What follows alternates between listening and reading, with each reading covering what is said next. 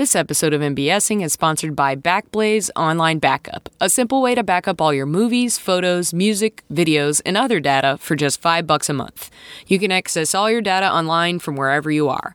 Try it absolutely free by going to backblaze.com/cpc. I do my hair toss, check my nails. Baby, how you feeling? Hello, welcome to MBSing. I'm your host, Mary Beth Smith. My guest today is Lisa Beasley, and she talks to me about her love of Grey's Anatomy. Uh, I eventually get to the fact that I was also an avid watcher of the show for the first handful of seasons, but as it has increased up to, we approximated 13 or 14, I have not kept up with all of the above. Lisa, however, has seen many of them on a loop, she'd say 12 to 20 times. That is so much Grey's Anatomy, but the thing I love so much about this conversation is that we encompassed a lot of other things that Lisa is really passionate about and considered talking about. So I think Grey's was uh, kind of miraculously a really wonderful place to start. There are also conversations about uh, self care in here. Definitely something that uh, Lisa sees in Grey's Anatomy. Um, entrepreneurship, uh, Lisa's own experience founding the Nova Collective is discussed in this conversation and definitely uh, goes hand in hand with what a diverse uh, workforce, both uh, on screen and behind the scenes at Grey's Anatomy exists, and uh, it's definitely something that she's incredibly passionate about. Uh, so I loved getting to chat with her, and I would encourage you to check out the Nova Collective. Lisa's also in the Cards Against Humanity writers' room, along with Andy Kushner, another recent guest of mine, and many other uh, past guests of MBSing. It's a it's a really good room, and they're right there. It's hard not to uh, dip in into. And I'm really, really uh, glad that I got to talk to Lisa this week. I hope fans of the show will find a lot to relate to Lisa on, and non fans will learn why the show has remained for so long and uh, how Shonda Rhimes has become uh, so, so, ubiquitous with success in TV and uh, continues to be. If you like this show, I bet you would also like new show to the Chicago podcast co-op Gossip Girls. It is past guest of MBSing Cher Vincent and her friend Subi discussing episodes of Gossip Girls, which gets a shout out uh, pretty deep into this uh, discussion of Grey's Anatomy. So I feel like they go hand in hand. Check out Gossip Girls. If you'd like to see a live comedy show in Chicago, you can keep an eye out for Lisa performing with Three Pete or you can check out my show the fishbowl at the annoyance theater on thursday nights at 9.30 we uh, host the show and welcome four-ish students of improv or otherwise who come and put their student ID into our fishbowl and give them the opportunity to play with veterans at the annoyance and elsewhere in the comedy community. So it's a fun way to bridge the gap between new improvisers and old. Uh, thank you so much for listening. Enjoy this conversation. This is my first thing today. So, yeah, yeah I got to sleep in today because I was not on mommy duty this morning. So I slept in hit snooze like 47. um, got ready, got in the shower. I'm on a new facial moisturizing routine. Well, it looks great. So I had to like, you know, build in an extra three minutes for that. I was like, I gotta make sure I don't want to be late, but I'm putting this lotion on. I'm putting these five different bottles of lotion on my face. That's how I feel yeah. in the winter. Is you think that you have enough time to like get dressed and mm-hmm. leave, but then you forget that it's gonna take yeah. you five more minutes to put clothes on. right. Then you got a bundle. It's a lot. Yeah. So I just chilled out and like wrapped my head around like today is a day I have to do stuff. Okay. Yeah. and I and I know like once I get in my car and start listening to music, that's when I'm like, okay, I'm doing stuff. Because if I didn't have anything to do, it probably would have been one of those like stay in bed all day, right, and just be sad about something. Just pick anything.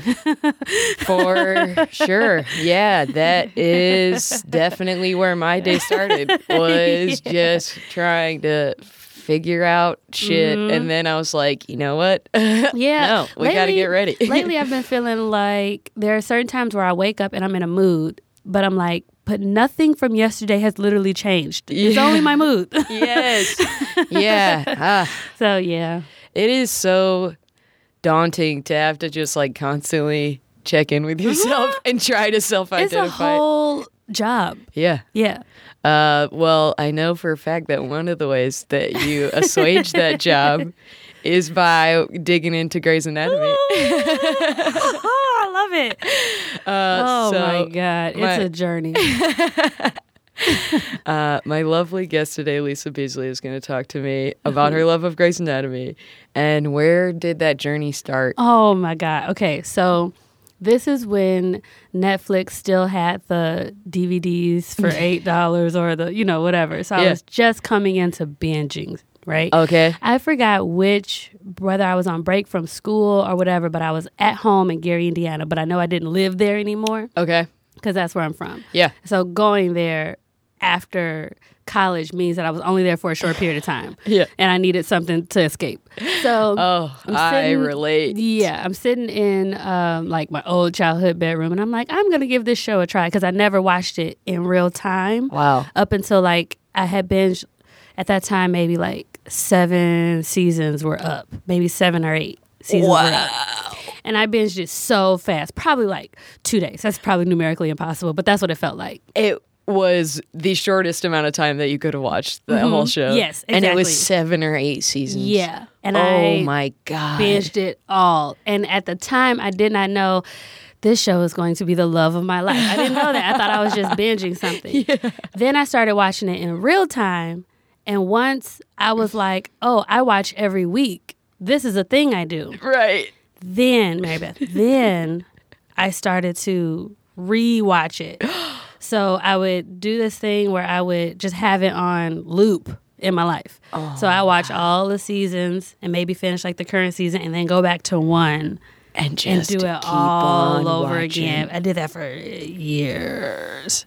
Wow. And then maybe like year three, I was like, oh, this is my favorite show. you had watched it. How many times do you think you'd watched it at that oh point? shit! How many? I've probably seen season one through five, maybe. Golly, I would say a dozen to twenty times. That is so much. It's a lot because they're like 24 ish episode seasons. Uh-huh. And it's an hour long show. Right. That is so when I when I see other characters on other shows, I map their journey back to Grey's Anatomy. I'm like, oh, like when when Smash was on Friday Night Lights, I was like, oh, this is him in high school before he became a doctor and moved to Seattle. Like that's what I do. I didn't know he was on Grey's. That's uh-huh. so funny. Yeah. Oh, I love it. And it wasn't It's so cool that Smash ended up going to Isn't med that school. great? That I did not see that future for him. I didn't was like, This arrogant boy, what is he gonna do with I his always life? rooted for Smash. Right? yeah, and then it wasn't until I got like older and more into acting and realizing that I couldn't navigate certain spaces because I was black that I appreciated the show more. Wow. Because then it became the only place where I can see a whole bunch of different kind of people not talking about their race. Wow. Yeah, it was the only time. It was like the the first time I saw like three black people in a scene. They're all high status. They're all doctors, and they disagree, and they're not talking And about it's black just shit. about that. And it's just Oh about it's just about this heart transplant.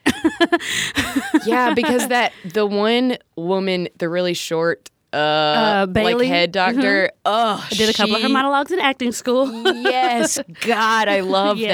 that. You know, her role was originally um, written with a white woman in mind. And isn't does Shonda Rhimes is she the showrunner? Mm-hmm. That's She what was I thought. like the creator, exec, like executive producer, and the showrunner. I'm pretty sure by now it's been like passed off to a whole bunch of people. And yeah. that was like part of the reason why I had some hesitation because I was like, I'm pretty sure she created it and was the showrunner in the Yep, beginning, yep. but I'm sure she yeah, oh yeah, I'm pretty sure she's like barely touches that show. got this, bitches. Yeah. She's just making bank off of it while she like, continues Don't to like. fuck up what I've started. Yeah, yeah, right. Yeah, she. Yeah, so I heard that that role was originally um, for a white woman, which most roles in television are. Like Right. that's that's how it always is. Like when I audition for stuff, I can tell that they were like, "Oh, ah, diversity is a thing. Oh. We we accidentally don't have any black people, so they'll just have us come in for this stuff written for white people." And I'm like, "Yo, it don't work that It's way." It's not really, yeah, It doesn't one for one. way. Yeah, yeah. but if they're just talking about like work, Mm-hmm. it can. That's awesome. Yeah. That is so interesting. I like, I definitely had the thought because I've just been like thinking about Grey's since you mentioned that it was it. what you're going to talk about. And I did have the thought, I was like, wow, it really was like pretty groundbreaking in a lot of ways. Mm-hmm. And I'm sure it lends to the continued success of the show. Yeah. And because now I feel like it's really for the true fans because there was like a period of time where like season 10 and 11 was just literally all about paperwork. But it was so fascinating. it was just like, who we're gonna we have to do this plane settlement. Are you gonna sign your piece of paper? But it's like you know the stakes of what that means, and it's like, are you gonna have part ownership of the hospital? And it's like That boring by concept, so but it was so funny. exciting. That's so funny. That's I heard someone describe uh, the Netflix show Mindhunter in the same way. Uh-huh. It's like four people who have always watched crime or like killer shows Uh-huh. because it's just about all the like boring stuff that they have to do to try to Yeah. like get into this dude's Yeah. head.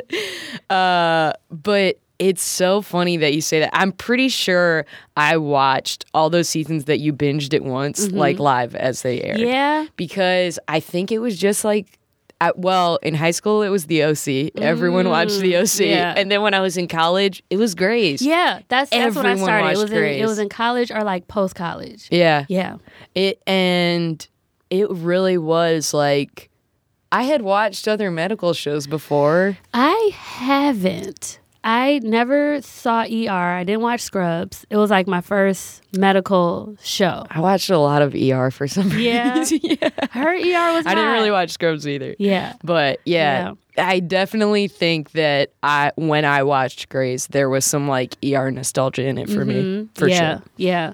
That's how I feel about like mostly all the procedurals now. So I started watching Chicago Med only because I got an episode coming. Yeah. So I was like, I was like, I'm not gonna start at season one, but I will start at season two. I was like, I want to watch up until my episodes, see gotta- these people are doing. Right. And then I got really into it, and then I was like, maybe I just really like medical procedural dramas. Yeah.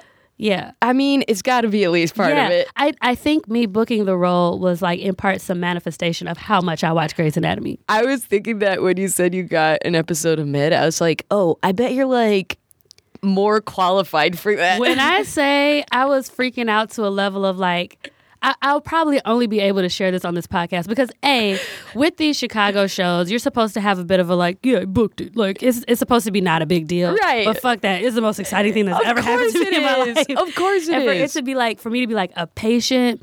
And A, I went to work and laid in bed all day. I was like, bruh, this is the gig. I was like, if I can So just like go to work and lay down every day, it was awesome. I had fake blood. It was great. That's so, so funny. Yeah. And I'm so glad that you had a great time. Thank you. I can't wait till it comes out. Is it this season? Yeah, it's episode eight, and I know they're on a winter break, so it'll probably be like around February. I was going to say, it's got to be pretty It's soon. coming up because I know they're like on episode four. I, ugh, ugh. and it's, it's one of those parts where since I have a guest star role, I know my line not gonna get cut out. Yes. so I'm like, I'm in it.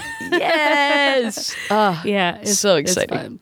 But also in watching that show, a lot of the things that they automatically jump to is because Grey's exist. yeah. You know, like they'll they'll operate from this assumed place of knowledge of oh, you are you guys already know that rounds are a thing and that you know, so it just starts from there. So I'm like, yeah. That's really funny. Yeah. Mm-hmm. Yeah. Mm-hmm. Rounds and, you know, if people are there for a residency Yeah, or it's something like you already that. know like the how a transplant goes and like, oh no, we can't somebody can't have this kidney because blah blah blah blah. It's like you're able to just al- already be at a base level of knowledge. Yeah, Yeah. for sure. I feel like I was watching something recently where they talked about um, dermatologists Mm. or like a skin ward or something like that. And I remember a Grey's episode Mm-hmm. where they all just go to that. Zenned out and yeah. Yeah, Uh, yeah. It was. They were all having stressful days. Yep. And somebody, I forgot who found it first. Maybe it was Cristina or I don't remember either. I forgot who found it first, but they were like, they're so happy yeah. because like all their patients was dying. It was blood everywhere, and they just had like skin lotion. and their lights were glowing. They had on like fairy pink. Uh-huh. It Yes. was just, and by the end of the episode, all the interns were just like chilling. yeah. Yeah. I absolutely that is exactly what I remember. I wonder. I wonder. Do I feel that way about any profession? oh. Because of the show. Uh huh. like, do, would I would I sit in on another type of rehearsal and be like, it looks so simple and easy, Well, I mean, laying in the bed as a patient right? Right? Oh man, that's the life. Oh, up there. I hope people see that and get so jealous. Oh, Yeah, that is interesting to think about though, is within your uh career, Mm-hmm. are there aspects where you look to and go like, I think I've experienced it. yeah, Yeah. I, I think when people watch it, they're not gonna know. I'm only gonna know that I was in the bed for eight hours. that's that so I had a, a ten hour day in Yeah. a bed. yeah, you wouldn't. Yeah. because you just don't think and it's because it's the show or movie's job to like suspend your disbelief you Mm-hmm. Yeah. don't think about stuff like that Yeah. but yeah you showed up on set and did a full day's work amazing. lying in a bed It was the best. and everyone came to you And everybody came to me, even like when we weren't shooting and it was just a break. They're like, "You get a pee? You want some water?" I said, "Yeah, bring me some water." and it came at a point in my life where I was just like so tired. All of my projects was like backing up against each other. Yeah. I And was I'm- so burnt out. So it was, it was literally a gig come true. not to mention you have a two-year-old child Mm-hmm. I was like, that girl is at daycare. I'm just sitting here like, yeah, I act okay. I'll sit here and talk from this bed. None of my scenes were standing up. it is so good oh that is just a delight yeah. Yeah. I was like, I told my agents, I was like, if I could find a series regular as a patient, like a Danny Duquette situation, hook me up. hook me up to all those Duquette. wires. Isn't um uh I just remember uh Grey's kind of starting the idea that uh what's his name Jeffrey Dean Morgan could only play a ghost. Oh, like yeah. he's been a ghost Yeah. like 5 times. it sets you up. Yeah. I feel like Jeffrey Dean got was in a bed for a long time on that show. yeah. Man, yeah. It's crazy. That, was, a, one that was of my favorite seasons. I was going to ask how you felt about it cuz I feel like it's like a little controversial in the life of the show. Yeah, it was it was I think that was season 5. I won't I know I was still watching the show, Yeah. so I think it was Sometimes I get season 3 and season 5 confused cuz I know 5 is when George died. Best best character death reveal of all time. Watching that in real time, best the best. I had no idea he was dead the whole time. I didn't I had no idea that that was John Doe the whole time. Wow. And when he wrote uh, 007 in Meredith's arm, when I say I gasped, jumped up and down. And yeah. Now, I will say the best TV moment that I experienced was when Annalise Keating took off her makeup, eyelashes, and wig on How to Get Away with Murder.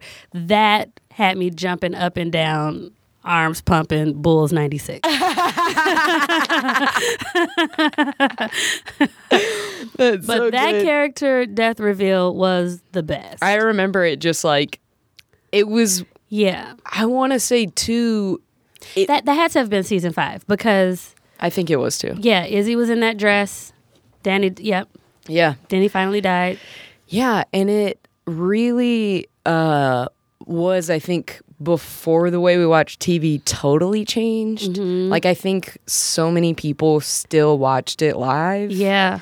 and it really was like breaking bad levels of like mm-hmm. did you guys watch this? Yep and then like season i i have this theory i don't even it's not my personal theory it's probably everybody's but like i have this thing with like season five of shows are always when they take the most risk because they're like we got you you're here Yeah. we've got another two seasons ordered we're good we're about to do some shit. Like if you notice if you think about shows season five is when it just gets crazy. For sure. Yeah.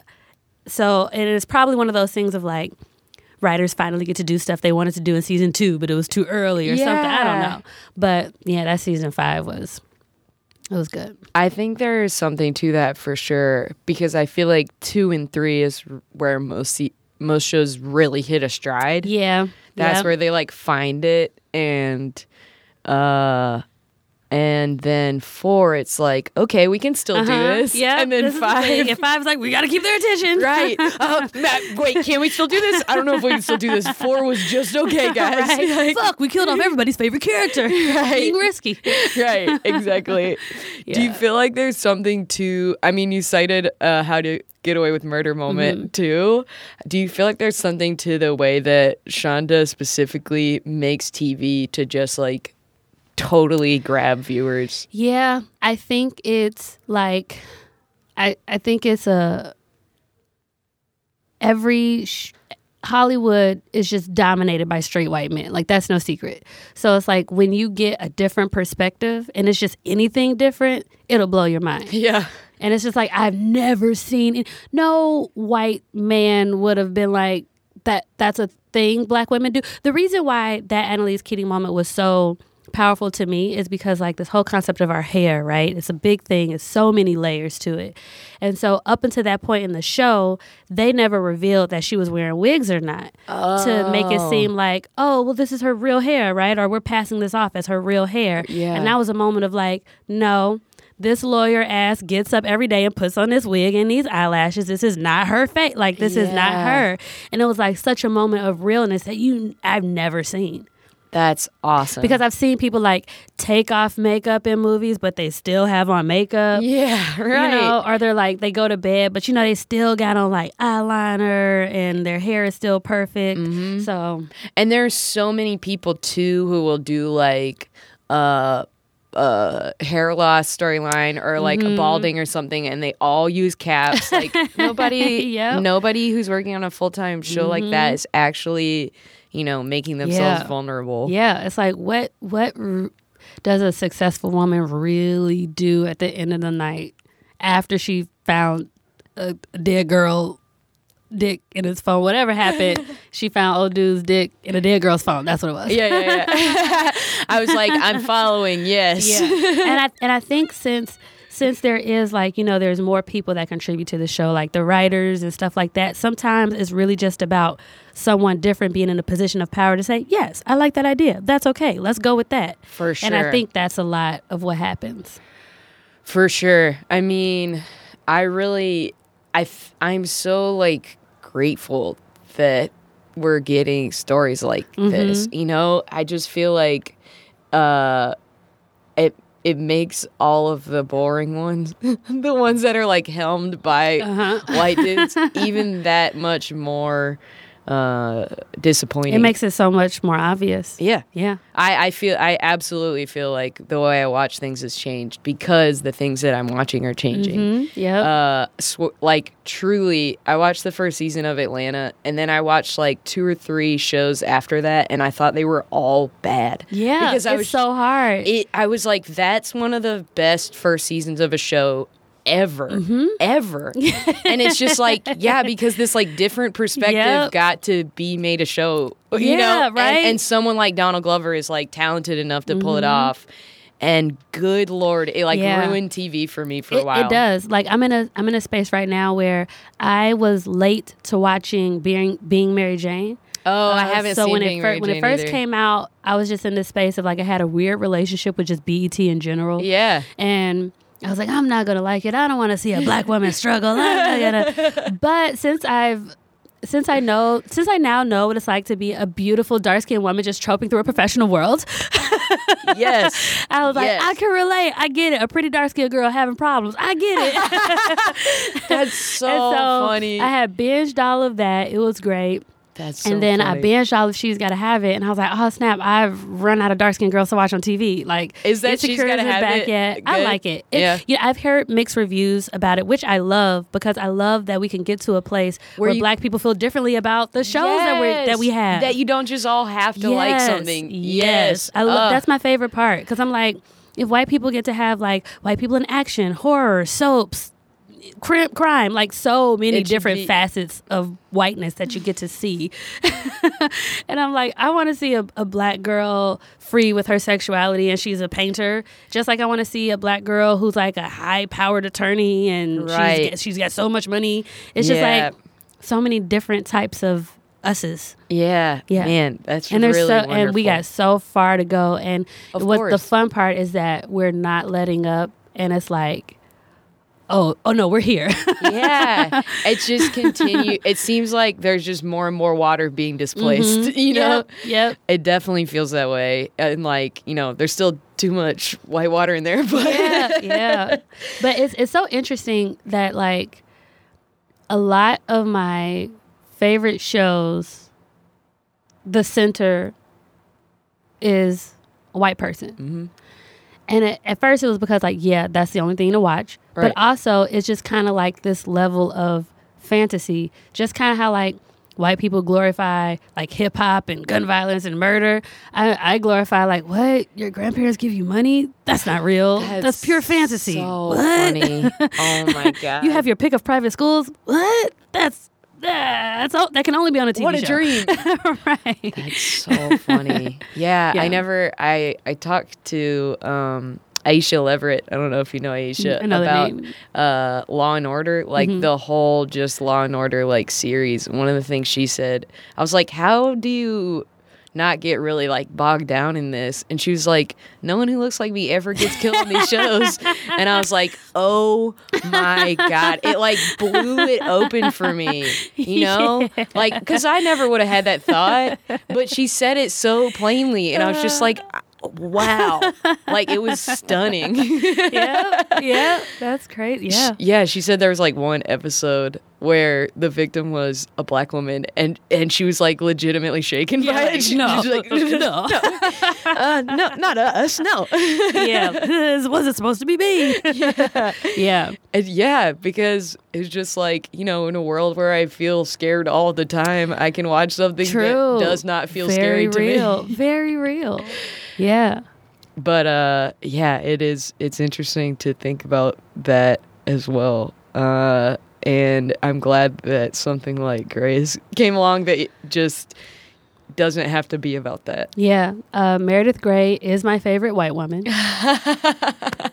She's messed it up for a lot of y'all. She's messed it up. That should be on like a coffee mug that you carry around or Meredith something. Grey is my favorite white woman. Um, I love Meredith Grey.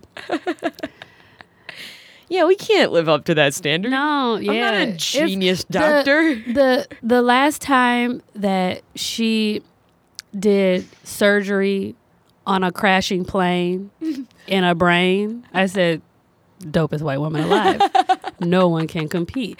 I I noticed that I have very high expectations for my white female relationships. because of her. I've accepted my last white friend, white female friend, after I saw. We tell this story all the time. Becca Levine I love Becca. caught a fly with some goddamn chopsticks. What? What? That day, I posted on Facebook. Submissions are closed.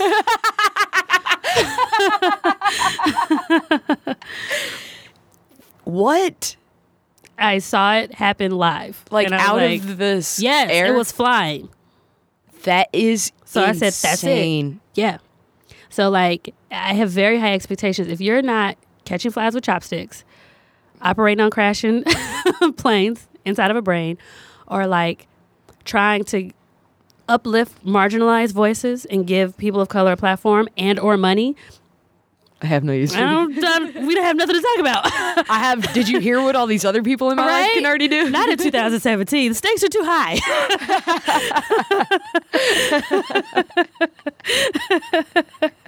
stakes are too high. oh man. yeah. That is so funny. She's my she's my she's one of my favorite TV characters because she changed and she like grew. Yeah. there was like a period of like seven seasons. She was very annoying. Yeah, I was gonna say that it's actually surprising for me to hear you praise her so much because for Mm-hmm. most of the sh- part show that I watched, she's like a pretty insufferable Very person. pick me. yeah, Choose me. me. Oh, Very annoying. God. Oh Very God, I forgot about that. Very annoying. But her character is written in a way of you remember feeling like wishing you could tell someone, "Come pick me." Choose me. You wish you could. You wish you had the balls to be that vulnerable and that insufferable, but you know it's whack, so you don't. and that's why everyone loves that show. Uh-huh. Yeah, and she's just like she's almost died seven times. She's come back to life so many times. She's like the strongest person I know. what do you think took her from that like pick me uh kind of insufferable character into more like strength? Do you think they just kind of stopped trying to make her invincible or I think vulnerable, I guess?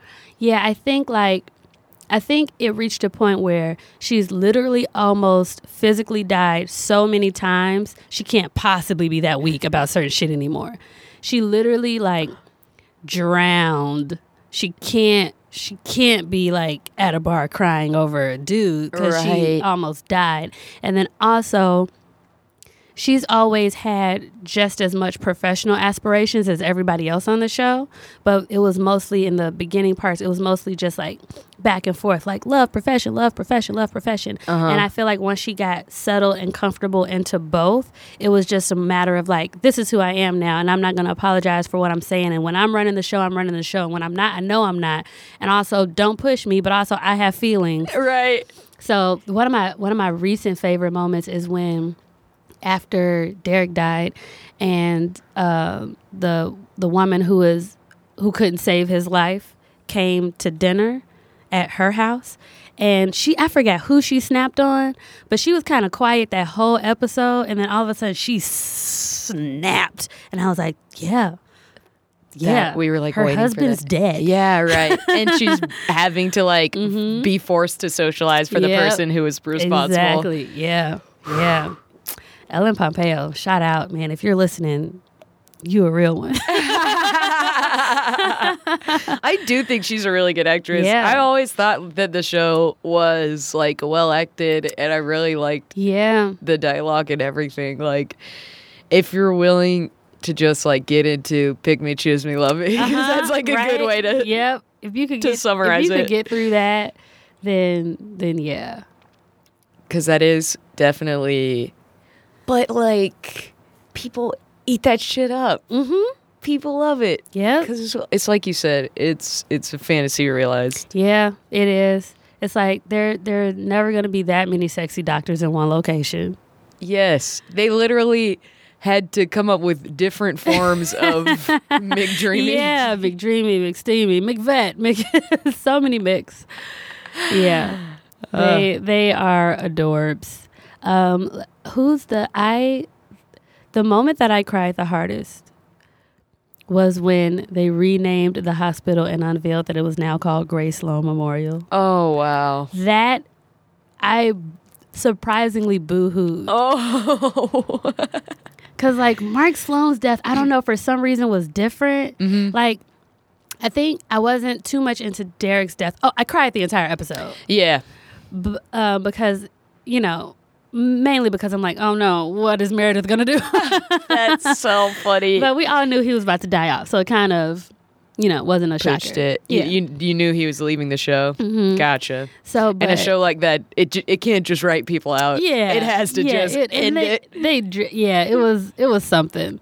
It was like it was like the episode where you're like I know this is the episode he's going to die, Gotcha. and it was just oh, it was a lot. But when Mark Sloan died, that was a lot. That was a lot. I can imagine. yeah. And he had that surge of energy, and you knew it was because he was about to die. Because you've seen that storyline before of like, oh, this is a thing that happens when right before they die, they get this big surge of energy.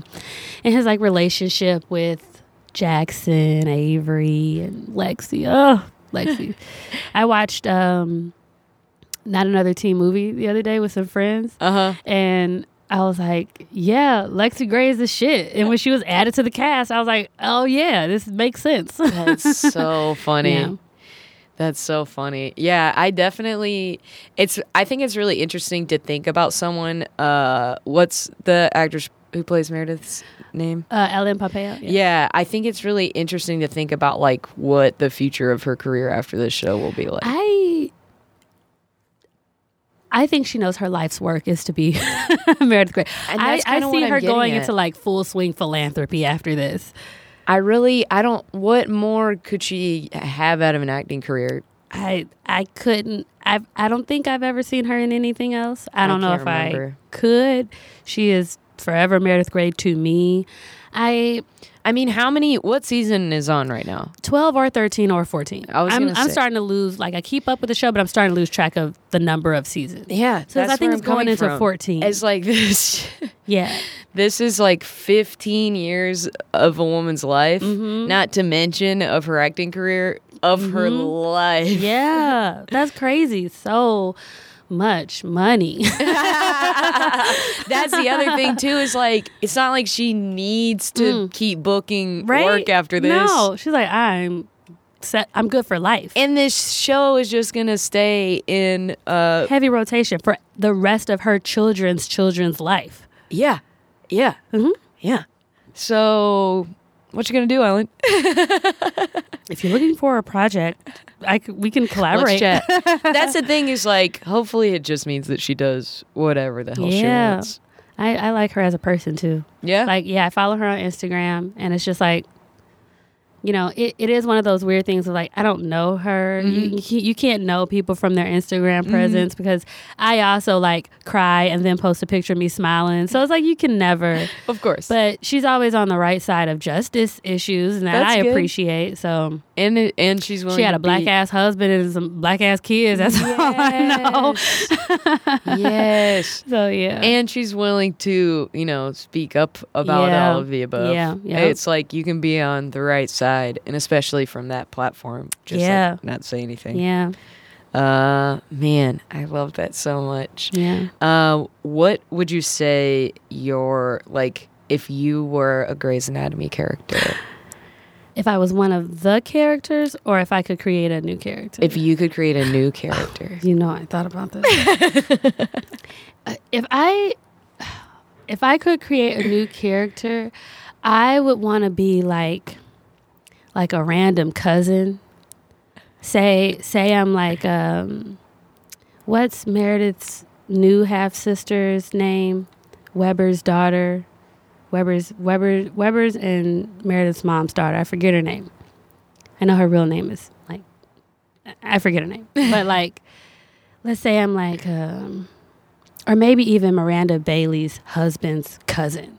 or just some like some cousin that comes in and either like you know, I'm revealing family secrets or I'm goofy. yes. And but maybe like something is seriously wrong with me and I'm hiding it. But I want to be a cousin that like sticks around for a long time. Oh my and like maybe I'm like, well maybe I have a place in the medical world and then I, you know, maybe try to become a doctor or whatever. But I'm definitely somebody's cousin. I love this. Yeah. It seems like a little bit of like comedic relief angle. Yes, yes. I want to be like like Jackson Avery's cousin, somebody who needs a balance. It's like someone who's always serious, and Uh-huh. you know, because Jackson Avery is filthy rich. So maybe I'm like that cousin they don't talk about. I don't have as much money. I still went to Harvard, but I don't have as much money. right, right. yeah, And you've just been like looking for yourself since then, basically. Yeah, And and, just I'm and I'm moving into town. New cousin in town. riding that. Harvard wave mm-hmm. all the way Yep. to Grey Sloan. and and I want to play like a really entitled person. I, I I want to like let's say if the character was written for a white man, I want to play it. yeah, right. Yeah, so it's like take this cousin, write them as a white man, then give the character over to me, and that is what I want to fuck. so I want to fuck shit up. I want to like not be the best. I want to like you know met accidentally shut down all the iPads. Like, oops, everybody's dead because of me. Darn, and I still get something out of it. That's what I am And they're do. like, you know what? We could use your help around here. exactly, exactly, exactly. That's definitely what I pictured from like I went to Harvard, but Yeah. I still, you know, I'm just coming into town trying to not really with any purpose. Yeah, that like, definitely sounds like Yeah, yeah. Oh, I love that. Yeah. What would be what would the character name have been as it was written, but then what would your actual character name be? The name as it was written probably would have been Jacob. but then when I come on, it'll just be like Jay. yeah, that's exactly what I was gonna say. As soon as you're like, but my name, I was like, oh, it would just be Jay. Yeah. It would be Jay. It would be We've Jay. answered our own questions. And we'll never answer if it's J A Y or just Jay. exactly. yeah, that's probably becomes like a little bit of a catchphrase. Yeah. Jay? Yeah, just Jay. Yeah, just Jay. Yeah. Oh. Jay Avery. Yeah. Yeah. Or, ooh, yeah, because Debbie Allen would be an awesome auntie. Oh, let me tell you. Oh, that's the family I'm in. Yep. Jay Avery. She's made the decision. Mm-hmm. I got to call Shonda. She's pitching it to Shonda. Yep. Shonda is saying she has very little to do with that show. You got to ask so and so. Yeah. Yeah. uh, I think when I watch procedurals, the biggest thing that kind of shocks me is that they do still have anything left in the tank. they have so much like it's it's surprising how it like Shonda said, well, I wanted to stop it, but I couldn't. There was I kept I keep thinking of stuff for these characters to go through. Wow. So it's like, and then I can understand because like they've become people, Right. And I'm wondering if um if Callie Torres is going to come back because her exit was more of a I might be back. Really? Yeah. So I know her daughter moves back in with Arizona at the end of the last season. Or are we on just like a winter break or something? Uh huh. So I wonder if she coming back. Man, I remember when she joined the show. Yeah. How'd you feel about that? I did not love her character. I didn't either. I so at the time I feel like I feel like that show was in a place of we got to have some lesbians on this show. Right. We got to have some gay representation cuz it's not enough to just have like gay people on the show playing characters. It's like we got to show that They should have relationship. relationships yeah, too. we got to show Right. that dynamic. I also feel like though that was a place in like TV history where if they did have gay characters on a show, they would overemphasize their sexual relationship. yeah. And so I'm like, oh, it's still like. yeah, and I'm like, I, think. get it. Women kiss. Like I, I Yeah. get like and I'm like for us to not show that sexuality in hetero relationships but we so play it up. Yeah. I'm like every scene has to be like the sexiest sexy ever. And and when Yeah. Mm-hmm. like and it betrays that character, I think too. Like they never portrayed her character as like a sex monster. Like she was Yeah. Mm-hmm. kind of like stony, and I think that's why I never loved the character. Like I couldn't Yeah. really.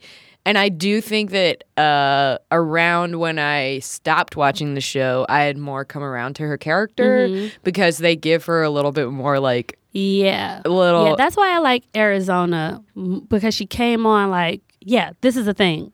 Relax. right. But in her being in that relationship, you see all just the sexy parts of it. They do that in How to Get Away with Murder too. Yeah. like the guy who's gay is just always, I'm always randomly up in a bathroom stall about to just go in. Right. Like, okay, like, can we? What? yeah, also, it's like they're trying to make up like- for decades and decades of not being seen on TV. It's like you got to show every sex scene in this one season.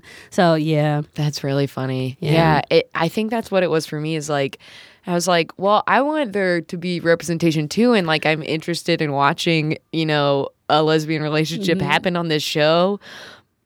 But that still doesn't mean I like watching Right. this character. like, yeah, right. I just have the one to default to. But it's like you said, without a bunch of examples, it's hard to critique the ones that Mm-hmm. you get. Yep, yep. Because you just you're just given that one thing, Mm-hmm. and that's it. And it's like here, like this, Yeah, huh? right. That's- it's it's crazy to me. It sometimes I'm like, am I weird? But like when I go to the grocery store and I look for oatmeal, there's thirty thousand types of oatmeal. There's so much fucking oatmeal. There's so many different types of oatmeal. Oatmeal in a bowl, oatmeal in a bag, oatmeal in a big box, oat, microwavable oatmeal, oatmeal on a stovetop, cherry. co- It's so many different flavors. It's so much goddamn oatmeal. But uh, when it comes to these characters and our representation on TV, you just got the one or the two or the three. yeah. Sometimes I used to play this game on Netflix where I would scroll past the title cards and like like whoever I'm watching TV with, I'm like, pick a number between one and 10 And I'm like, I bet you we won't see a black face into like six. If you go yeah. through that many. So you can go through so many. I'm like, if if I was a white person, I would feel weird. I'm like, that's so many. I that's do. Crazy. That's insane to me. Yeah. And then what I noticed is because like it, it's really it all goes into like corporate interest and like companies when when major things happen in the world. I remember when Dear White People came out Mm. and there was that big backlash of oh this is hate against us right netflix the next the, around that time you know how they, they add new shows or whatever they're like we've added 30 new shows. I go to the page oh wait oh wait and the last one was like a nazi movie. And i'm like i see i see this. I see what you're doing. Like 30 new shows just got added with all of these white people every single one. Oh my god. yeah and i'm like that's crazy You can't even get one You can't thing. even get one. Dear White People was a good show too. I saw the movie and I really liked it. Yeah, and I and, and I'm, I'm. I'm coming to. I can't, I can't wait to see more because a part of me is starting to wonder like. Do I like this stuff just because I like seeing myself on TV? Is it a good show? I don't know, but for the time being, I'm really enjoying just seeing black and brown people on TV. Of course. Of course. I mean, I'm sure uh the like LGBT community can relate to that kind Yeah. of feeling as well.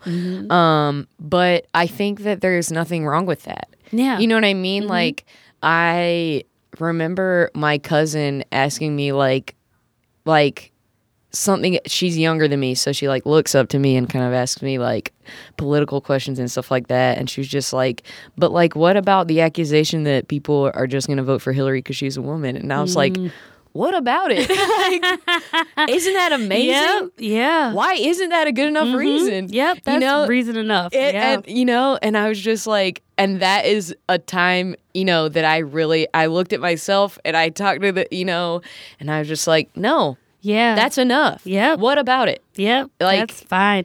It's the the level of hoops that like marginalize, and I'm having some trouble with that word. Like it's changing for me, but like in the larger sense of how people use it, mm-hmm. marginalized voices is this thing of everybody else that's normalized gets matched to their potential. We get matched to our expertise huh and that's not fair. So we have to have already done the thing, or have already proven that we can do the thing, or Right. already show who our, ourselves who we are, and then this person just has potential. So it's like the barrier of entry is so hard of course because it's like you can get Joe Schmo talking to Joe Schmo, and Joe Schmo says, "Oh, Joe Schmo reminds me of my younger Joe Schmo," whereas Yes. the conversation becomes so much more intense if you're othered because then it becomes about like, well, wait a minute, but I. What are you? Who are you? What Yeah. is this? What? right And you want to do what? They can't get past the what are you yeah to to get to like the meat and bones of a conversation. yeah So to I, to all the work it takes to get to that level, like Donald Glover in an interview that's exactly who i was thinking of during this "Yeah, did you read that article? I I'm, I don't think so. Mm-hmm. I, I have read some things surrounding him, like talking about making Atlanta, but he's like the first person who comes to my mind who could not have proven himself more Yeah. Mm-hmm. before he got that opportunity. Yep. And then he just destroyed that opportunity There's like incredibly. we know that Lena Dunham walked into an office with a half-ass pitch, Right. a couple sentences, and walked out with a show." yeah. and you know with us we have they ask us for bibles and like heavy pitch documents and references and resources can you shoot it like give us a visual like all of this shit and what donald said he did was he just lied basically and was like gave him just a very basic pared down version because and if i think about it this is where some of us have to wise up like when we are pitching this stuff I know if that. That's not- why I'm like, yeah, if we're not making it ourselves, you have to say like if you have this big lofty idea, they're not going to understand it because they've never seen it before. And some oh people oh my you god, have to that's so true. He couldn't have explained what that show is. that. He couldn't have been like, yeah, and then there will be this What? one Like, episode yeah. that's he's on a talk show. The rapper's on a talk show. They would have been like, what the Like, fuck are you talking about? Y'all talking in a couch in an open lot? What? yeah, But y'all not homeless? Huh? yeah, right. wouldn't have understood it. So No. he was just like, yeah, black people in Atlanta. That's it. Like, hmm yeah. So now I go into I go into situations where I have like these these big show ideas that have like scientific research behind it and like historical analytical data and I just threw all of that away and I'm like Black Broad City.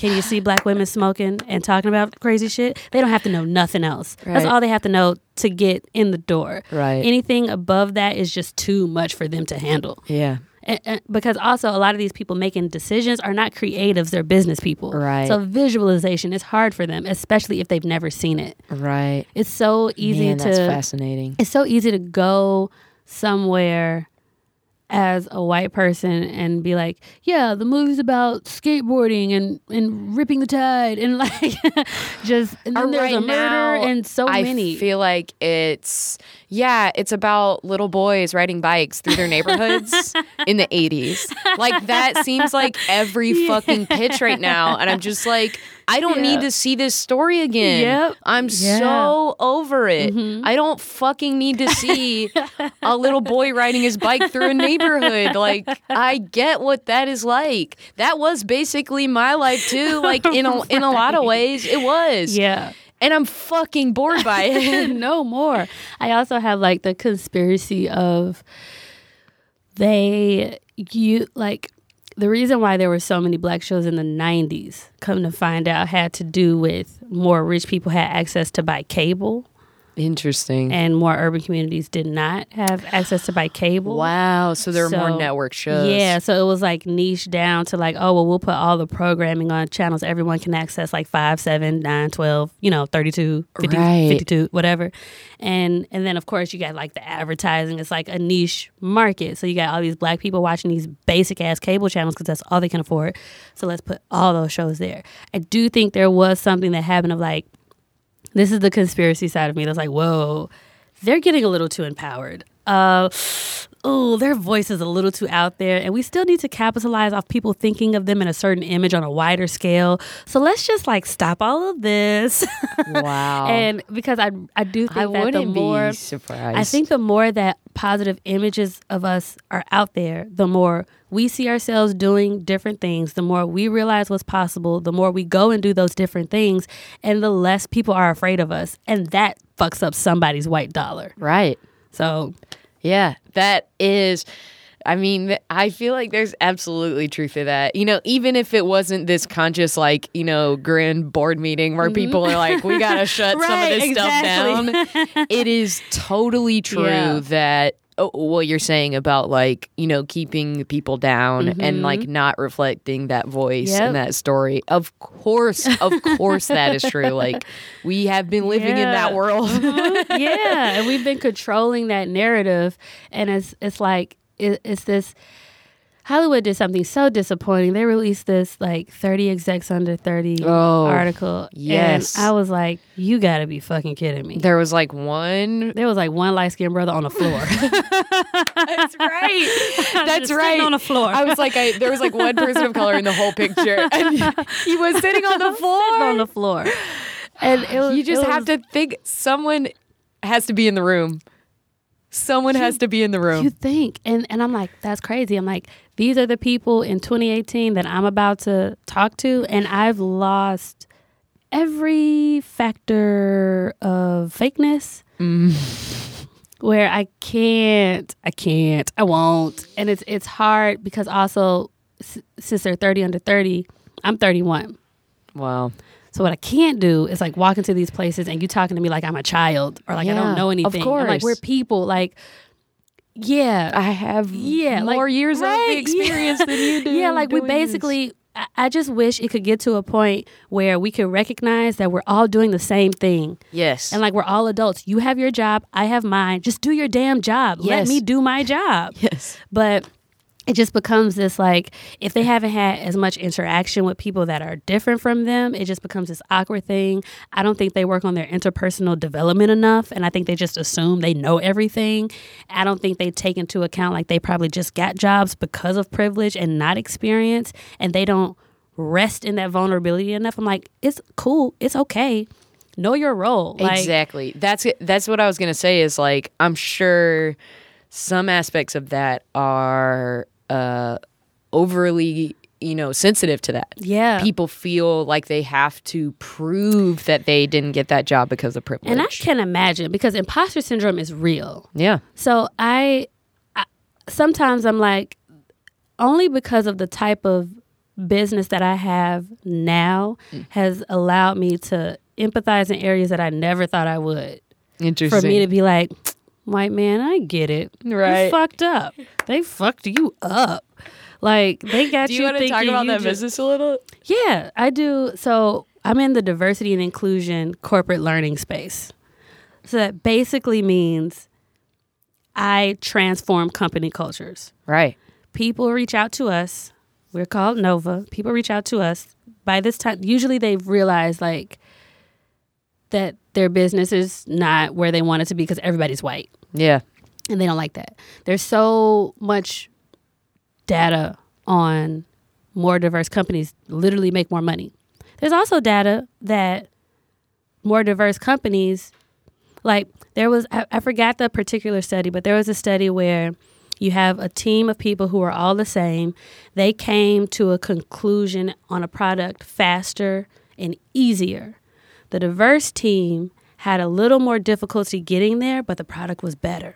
That is so interesting. And of course it tracks. Yeah. Of course yeah. it does. And so some places it's it's weird because the people that we talk to that we deal with the most are hungry for it and want change. And of course it takes more time than people think. And Right. so a lot of people think like, "Oh, we just need more people of color here." And I'm like, "No, you need to look at the current culture as it stands." Right. Because if these people of color come into this culture, then retainment is going to be an issue for you. So a lot of people think that their issue is recruitment when it's retainment. Yes. It's like, why are all of these people that you've gotten so far l- fleeing? Like, literally leave, quitting, leaving, getting wrongfully terminated because of differences. Right. And it's like people spend, I think, 90,000 hours of their lifetime at work. And to think that a lot of these places are oppressive environments because corporate America is just so steeped in like a patriarchal system of just just a system. And some places don't know they're operating under this system. They just don't know why no one else can survive or succeed in this system. And it's just so it's so fascinating because it's so many different facets of it. It's like you got how are veterans treated at work, how are the LGBTQ um, plus community treated, how are black and brown people, how are multi generational, how are older people treated. It's like how is everybody that's not a straight white man treated at work? Right. and why is it that we can't seem to get this thing together so what we do is we create programs and products that help that help people get moving along in certain areas there's also um, certain things since we're also a communications company of how like people can communicate messages so if you want to start a diversity program let's get you started with how are you going to internally market this to your people so they can understand what is going on because people can get real touchy. It's it's the it's one of the most sensitive things I've ever seen. White fragility is so real. Is that kind of where you what you were thinking about and talking about when I when I ask you this in terms of like looking at a white man and being like, I get it, I understand. Bruh, like you've had this time and space and this whole they you've put yourself on on this platform and people are coming up to you and say, "Hey, bruh, you actually ain't the only one out here doing this thing.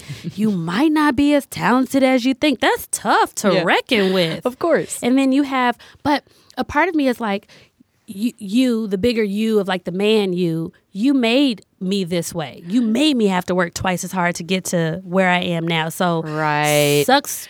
Sorry. yes, that- of course. Yeah, that you're meeting me after like years of like fighting to be the best because no one will give me an opportunity and I have to keep proving and showing myself. So that's why when I'm on a improv stage with people who have just been allowed to stand and tell jokes, but for me to get there, I have to sing, dance, rap, write very well, and like do all this other performance element stuff that was wasn't previously asked of straight white men. That it becomes this thing of like this point of tension, and that's across the board right now. yeah, And- absolutely. And, then once you tack on POV and having something to speak on, some of my favorite movies with white people are when white people are talking about themselves, are like playing themselves, or I, I, I think it's a lie that like, oh, white people don't have point of view. Yeah, you do. yeah, you do. We're expressing it all the time. Yeah. Yeah. So Yeah. it's like when you when when that's brought out creatively, I love it. Like what? I recently watched Zoolander for the first time. Hilarious. Hilarious. It's one of my best friend's favorite movies. She's like, "How have you never seen Yeah, this?" like so we watched. it. I was like, "This is the funniest thing I've ever seen in my so life." It's so funny. It's like Yeah. very singularly funny. Uh-huh. Yeah. yeah. Yeah. Yeah. And there are I also have a special place in my heart for teen dramas. Oh yes. like the Gossip Girls, the Oh. Riverdales, the I can forgive them of being uh, and because their parents are always trash. their parents are always trash people. yeah. So it's like I can forgive the teens because I'm like, you know not what you do. yeah. You're just so privileged. You don't know it because your parents suck. that there's a big storyline of that in the animated show Big Mouth too. Oh, Uh, I, I haven't gotten far into that. That's one of those shows that I watched like the first three or four episodes and I like it so much. I was like, I don't want it to run out. That's really I'm funny because I definitely watched it really fast, and I think, and I I kept liking it a little more and more Yeah. every one I Yeah. watched. But there is definitely a storyline of like. I, in a way that I'm not sure has ever really been reflected in something like a Riverdale Mm-hmm. or uh, Gilmore or uh, excuse me, Gossip Girl. Um, it is that like they show a direct one to one of Yeah. like your parents are trash and you're acting out because of it.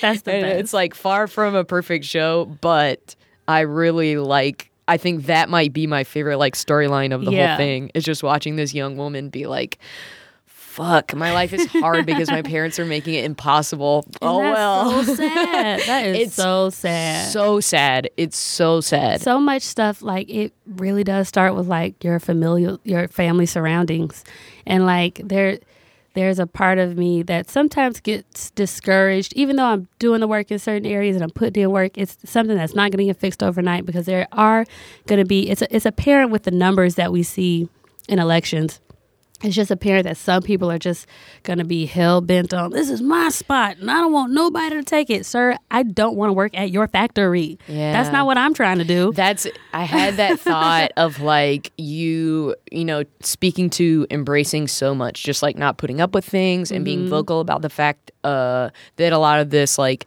uh, diversity in workplaces and on screens and stuff like that is so important to you. And I'm sure there are times where like pe- either you've thought or people have tried to tell you like, oh, you're gonna lose out on so much work, and it's Yeah. like. Fuck that! I don't want to work with Ex- people. if exactly. that's exactly. gonna lose it out. I remember I turned down um, a pilot audition because you know sometimes you they'll keep giving you the sides like uh, rewrites, Mm-hmm. and that's normal. But I noticed that they were having a particularly hard time telling a cop joke, Mm. and so I wasn't getting the sides back because you know it was trying to do something new with the character. They didn't know how to talk about like police brutality and shooting people. And I'm like, I looked up like all the showrunners and all the writers and stuff, and I was like, that's because no one's in that room to to help you write that joke. Like, Right. how about you hire me to write this joke for you? Right. But I have, so I was like, I'd rather not be a part of that. Yeah. I, I've sa- I've said no to a lot of opportunities because of the way I was treated pre getting the job. yeah. I've been I've been posed with um hey, I'm writing this show. The show's gotten picked up. I'm just having a trouble with the black woman arc and what do you think about I said no, what you're not going to do is have me write your show for you. With yeah, when I know people are making 5 to 8k a week to sit in that room and write your show. Hire me to write your show if you want me to write your show. My 2016 and 17 mantra was pay me. Yeah. I bought a hat that said "Pay me." I have an army fatigue jacket that says "Pay me." Pay me. Yes. Yeah.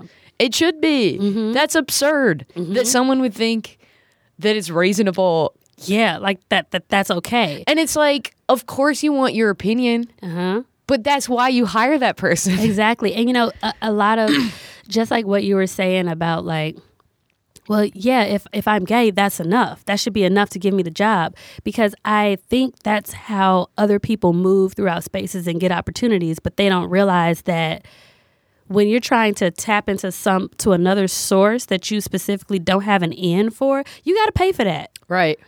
yeah. yes. yes. Uh, especially if it's a community that's like paid less than everybody else historically. Yes. Even more of a reason.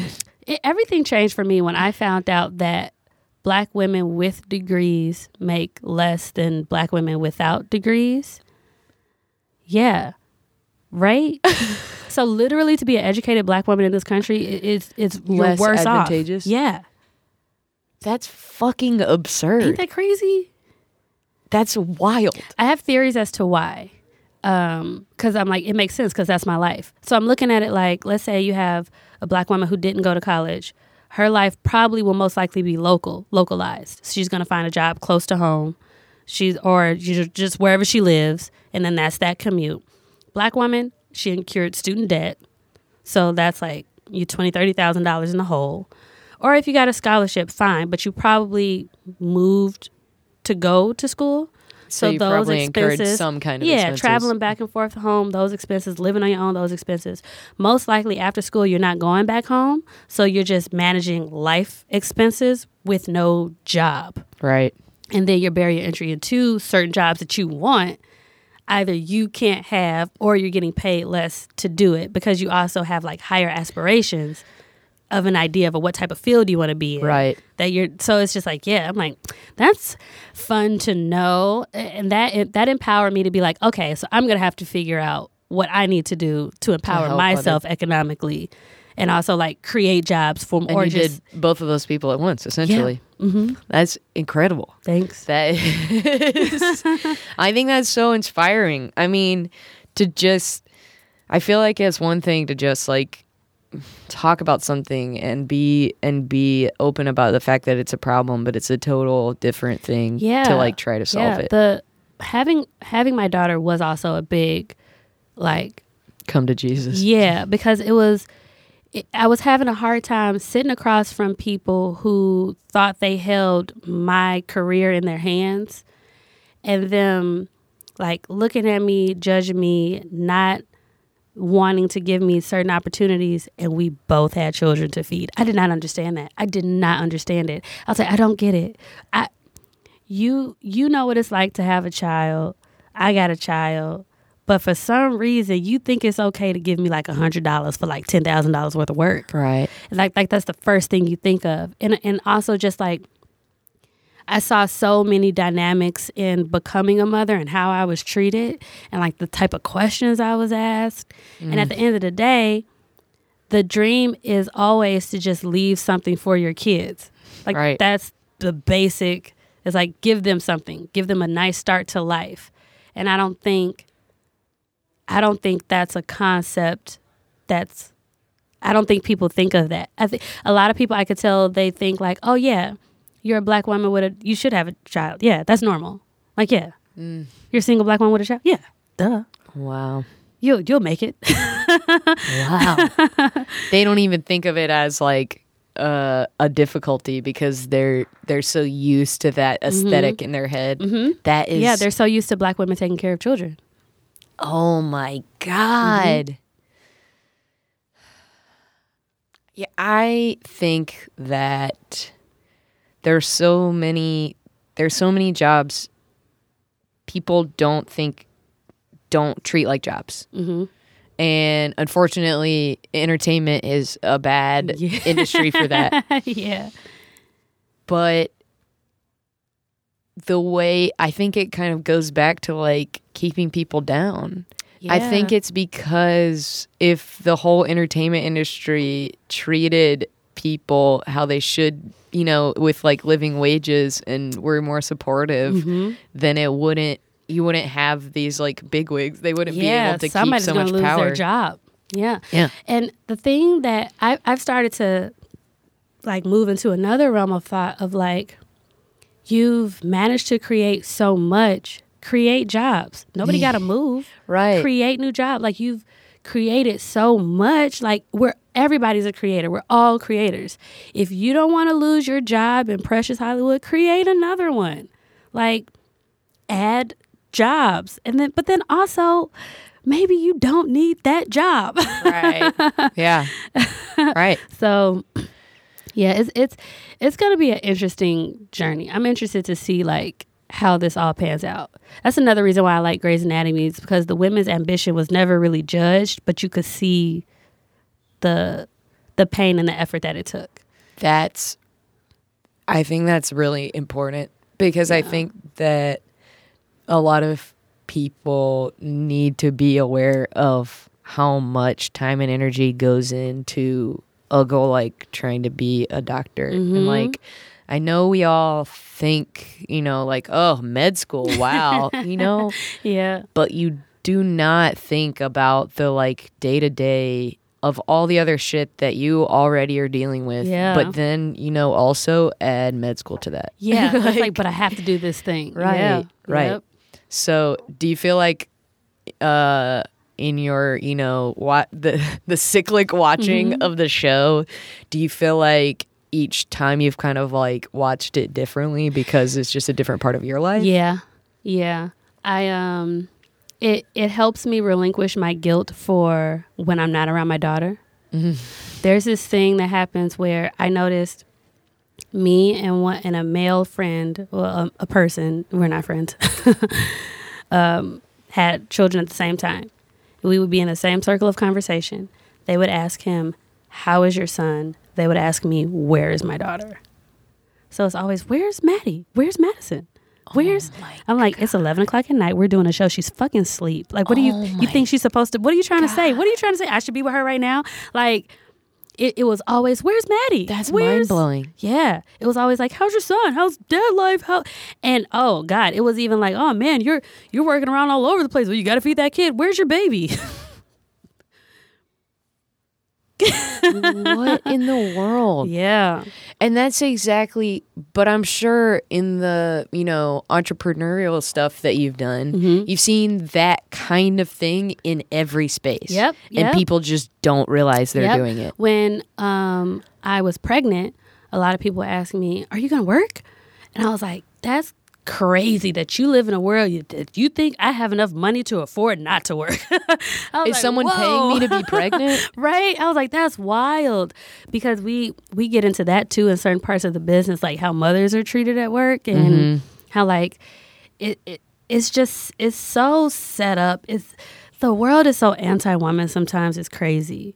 Yeah. It's like it's just set up to you. We're gonna take avenues away from you to take away the ability to decide if you want to have children or not. So if you do have children or not, Right. you're not going to have any access to take care of them because we're not going to let you work. We're not going to pay you for the time off.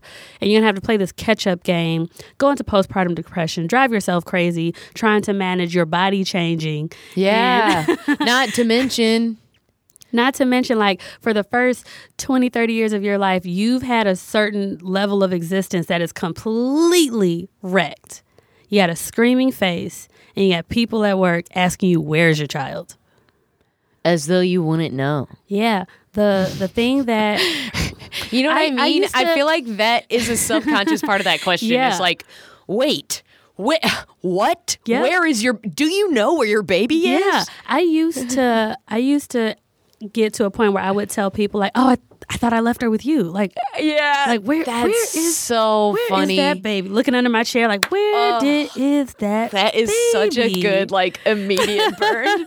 like, It's it's mind blowing. and it's so easy to just to just like turn that knob. You know, Mm-hmm. even if it were just not how is she.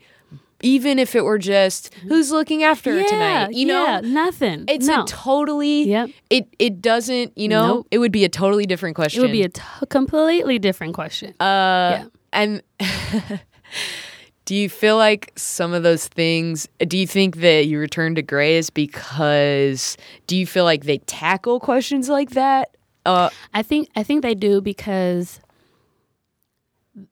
their children are never their their children are not at work with them. Their doctor, their children are not at work with them. right.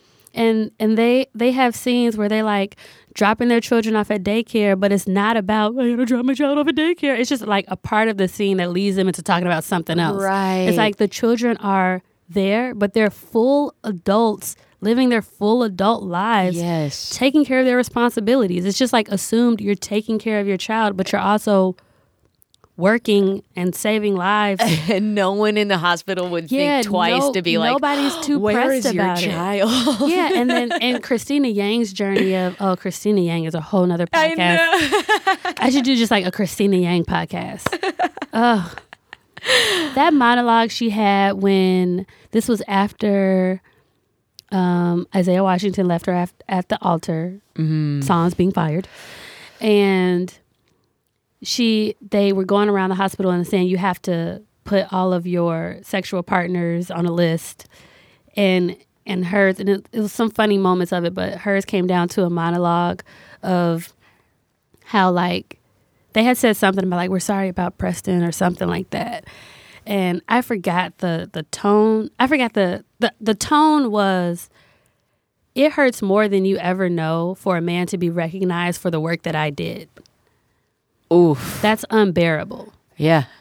and it was just ugh, it was so good That I got chills when you said that. yeah it, it was Even ugh. though that's just like the idea of it. Yeah, and she's like she she knew she never wanted to have children and it was like it's so crazy that there's added extra pressure as a woman to even have to answer that. Yeah.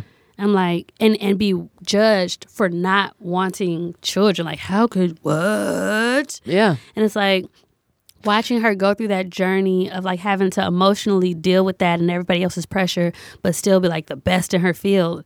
That that helps. That helps. That's awesome. yeah. Do you feel like there's anything else specific you would feel remiss to not mention where the show is concerned? Oh man, I love Alex Karev. Yes. I love Alex Karev. Yeah. Um I loved George. May he rest in peace. Jackson Avery. I, I think he's having a get out moment. I think the real life Williams. I think Jesse Williams is having a get out moment. There was a time where he was very, very vocal. Yeah. he got very, very quiet. Really? Yeah. I always associated him with being like I a wonder- very outspoken Yeah, I think it was advocate. But then now that I think about it, I think it was maybe just a different type of quiet. Mm. Because I think I've gone into that too, where it's like I'm not just blasting every thought out, but instead I'm like growing my business in hopes that I can make $10 million and then like increase policy change. Right. so, yeah. yeah, maybe there is something maybe, to that. Maybe he didn't get quiet. He just got busy. Yeah, you know? Yeah. Yep. I totally Yep. know what you mean. Yep. Yep. Yep. Yep. I totally Um, know what you mean. It's always hard to accept when new interns come on the show. It's always tough. takes a while. Still really don't like that Jo.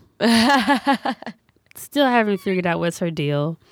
Um, Is there anything that you really want to see the show do?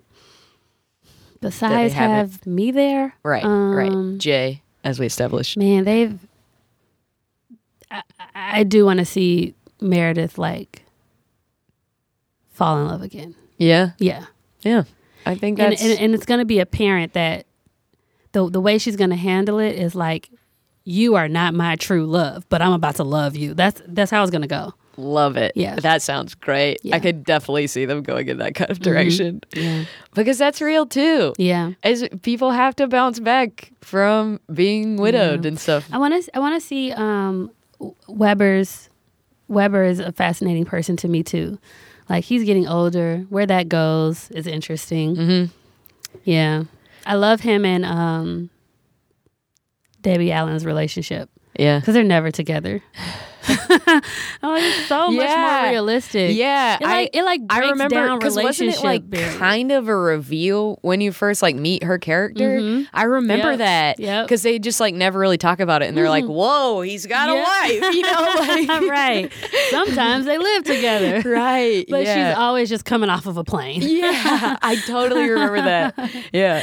Yeah. Um, how do you feel like Grey's has influenced you creatively Ooh, creatively and it- kind of uh, in general, like your yeah, life? creatively, it, it, I'm not afraid of monologues. Love it. Yes. I love me a good Grey's Anatomy monologue. Sometimes I like write Grey's Anatomy monologues for fun. Yes. Um, I love like I'll go on YouTube and just watch Grey's Anatomy monologues. Yes. So and cry for a little while. and just cry then a little bit and just be together, in my feelings. right. um, it's it's it's helped me also gain confidence in knowing that I can just bring myself to a role because I think that's why some of them are so authentic is because they're really just being pieces of themselves. I also think it would be impossible to be on a show for 14 years and it not be some Yeah. version of you. Yep. Impossible. Yep.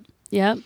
Uh, creatively, it's oh well. Creatively, it's impacted me because I wrote. Uh, I love weed, and I I wrote um, something called Green's Anatomy. Oh my Can't wait to shoot it, and it's basically like I'm the blunt doctor, and um, it's it's where like at first you see me like with the goggles, but you don't know what I'm operating on, and I'm like tweezers. I'm asking for weird shit. So you're like, what could you be doing? And I'm trying to like save a blunt, That's and so I. I mess it up, and I'm like, God damn it!